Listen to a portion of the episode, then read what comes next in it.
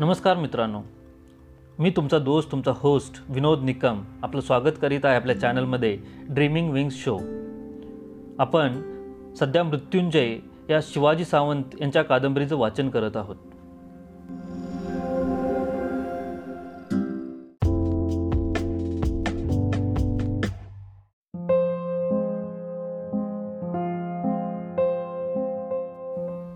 कर्ण भाग पंचवीसावा.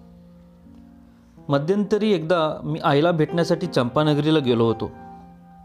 आठ दिवसानंतर परत आलो तेव्हा मला अश्वत्थाम्याकडून कळालं की गुरुद्रोणांनी आपल्या सर्व शिष्यांची परीक्षा घेतली होती. त्यांनी एका अशोकाच्या उंच शेंड्यावर पेंड्यांनी भरलेला एक पक्षी टांगला होता. त्या पक्षाचा नेमका डावा डोळा अचूक टिपेल त्याला ते प्रशंसेची शबा शाबासकी देणार होते. त्यांनी सर्व शिष्यांना एकत्र बोलावलं आणि एकेकाला त्या दगडी चौथऱ्यावर बोलावून त्याच्या हातात धनुष्य देऊन वेद घ्यायला सांगितलं. प्रत्येकजण येई धनुष्य घेई प्रत्यंच्या तानी एवढ्यात गुरुवर्य त्याला विचारत बाण सोडण्यापूर्वी तुला काय काय दिसतंय? अनेक जण अनेक उत्तरं देत. त्या मूर्ख भीमानं तर सांगितलं की मला पलीकडचे हिरवे डोंगर दिसतात.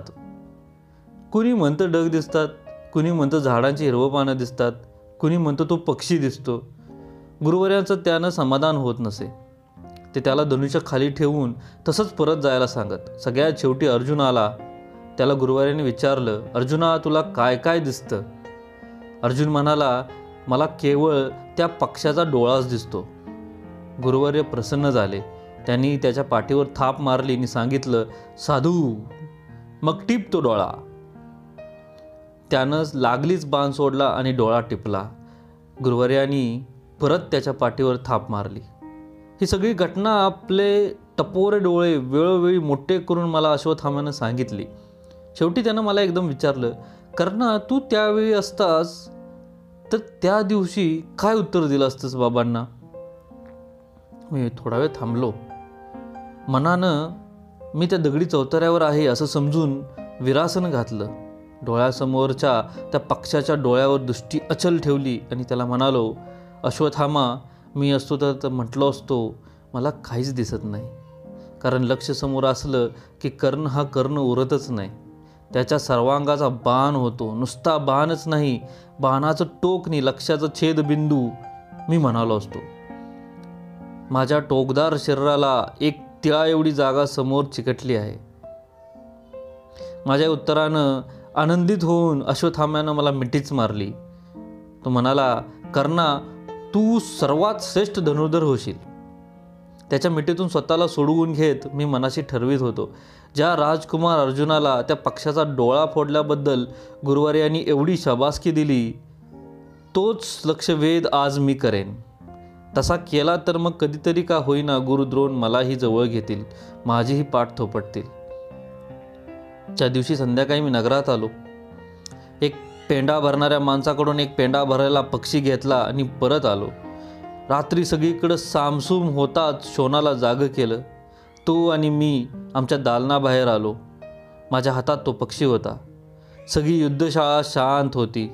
दिवसभर शस्त्रांच्या खनखनाटाने हादरणारी ती जागा आता निशब्द होती. जागजागी इंगुदीचे पालिते त्या भव्य पटांगणाला धीर देत पेटत होते. त्यातला एक पलिता मी हातात घेतला आणि मधल्या धनुर्वेदाच्या दगडी चौतऱ्यावर चढलो. समोरच तो विशाल अशोक वृक्ष होता. त्याच्याकडे बोट दाखवीत मी हातातील पक्षी शोनाच्या हत्ती देत म्हणालो हा पक्षी त्या झाडावर उंच ठिकाणी बांध नि तिथूच पालिता घेऊन थांब. कशाला? त्यानं आश्चर्यानं विचारलं. ते नंतर सांगतो जा लवकर.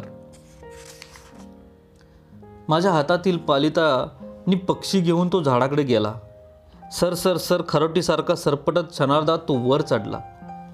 थोड्या वेळानं तो म्हणाला दादा इथं एका फांदीला एक धागा बांधलेला दिसतो. इथं बांधू काय? शक्य असेल तेवढं वर जा अजून मी खालून ओरडलो. तो तिथून भरपूर उंच गेला. त्याला त्यापेक्षा वर जाता येणं शक्य नव्हतं. त्यानं हातातील पक्षी एका फांदीला बांधला.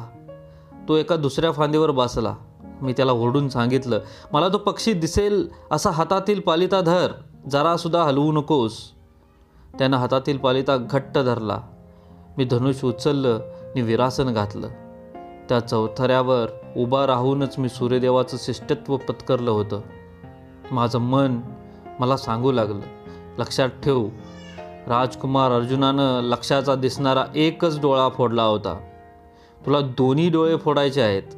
दिसणारा आणि न दिसणाराही कसा? पहिला बाण लागताच तो पक्षी गिरकी घेईल. त्याची उलटी बाजू वरती येईल. तेवढ्यात दुसरा बाण त्याच्या दुसऱ्या डोळ्यात घुसला पाहिजे. हे दोन्ही बाण एकाच वेळी सोडायचे आहेत आणि तेही पालित्याच्या ह्या दुसर प्रकाशात. मी झाडाकडे पाहिलं. पलिताच्या फरफरणाऱ्या ज्योतीवरून वाऱ्याचा कानोसा घेतला. शेजारच्या भात्यातील दोन सुची बाण सरकन खेचून हातात घेतले. धनुष्य पेललं आणि दोन्ही बाण त्यावर चढवले. प्रत्यंच्या खेचली आता मी मी उरलो नव्हतो. माझं शरीर मन दृष्टी श्वास बाणांची दोन अग्र आणि पक्ष्यांचे दोन्ही डोळे एक झाले. खेचलेल्या प्रत्यंचेवरची दोन्ही बोटं स्थिर झाली. दोन बोटांवर दोन वेगवेगळे प्रभाव होते. त्यातला एक बाण थोडंसं पुढं जायला हवा होता. आणि एक लगेच त्याच्या मागोमाग. एक क्षणाची स्थिरता झाली आणि दोन्ही बाण सू करत एकामागून एक धनुष्यातून सुटले. एक तडाखा बसला आणि तो पक्षी उलटा फिरला. इतक्यात दुसऱ्या बाणाचा आणखी एक तडाखा बसला. आणि शोनानं गडबडीत कसं तरी बांधलेला तो पक्षी दोर तुटल्यामुळे धाडखन खाली कोसळला. हातातील धनुष्य फेकून देऊन चौथऱ्याच्या चार पायदंड्या एकदम उतरत मी धावतच त्या झाडाखाली गेलो. पक्षी हातात घेऊन कडेच्या पालित्याजवळ नेऊन बघितला. त्याच्या दोन्ही डोळ्यांच्या भावल्यात दोन बाण घुसले होते. माझे डोळे यशाच्या आनंदानं चमकू लागले. शोन झाडावरून उतरून खाली आला. दूरवर रात्री पहारा देणाऱ्या एका पहारेकऱ्यानं मध्यरात्रीच्या घटकांचे ठोके लोहतकावर दिले. आम्ही परत येऊन दालनात झोपी गेलो. त्या दिवसापासून लक्षवेधाचा एखादा अवघड हात आम्ही दोघं गुप्तपणे रात्री कोणीच आखाड्यात नसताना करू लागलो. कारण रात्रीच्या निशब्द शांत वेळी मनाची एकाग्रता छान करता येई कुणाच्याच व्यत्यय नसे. वर्षामागून वर्ष अशा सरावात केव्हा निघून गेली ते मला आणि शोनाला कधीही समजलंच नाही. मल्लविद्येचे हात शिकल्यामुळे माझं शरीर भक्कम झालं होतं. दंडांच्या स्नायूवर भक्कम मुष्टीप्रहार करून अश्वथामा मला म्हणाला कर्णा हे मांस आहे की लोखंड? भाग समाप्त.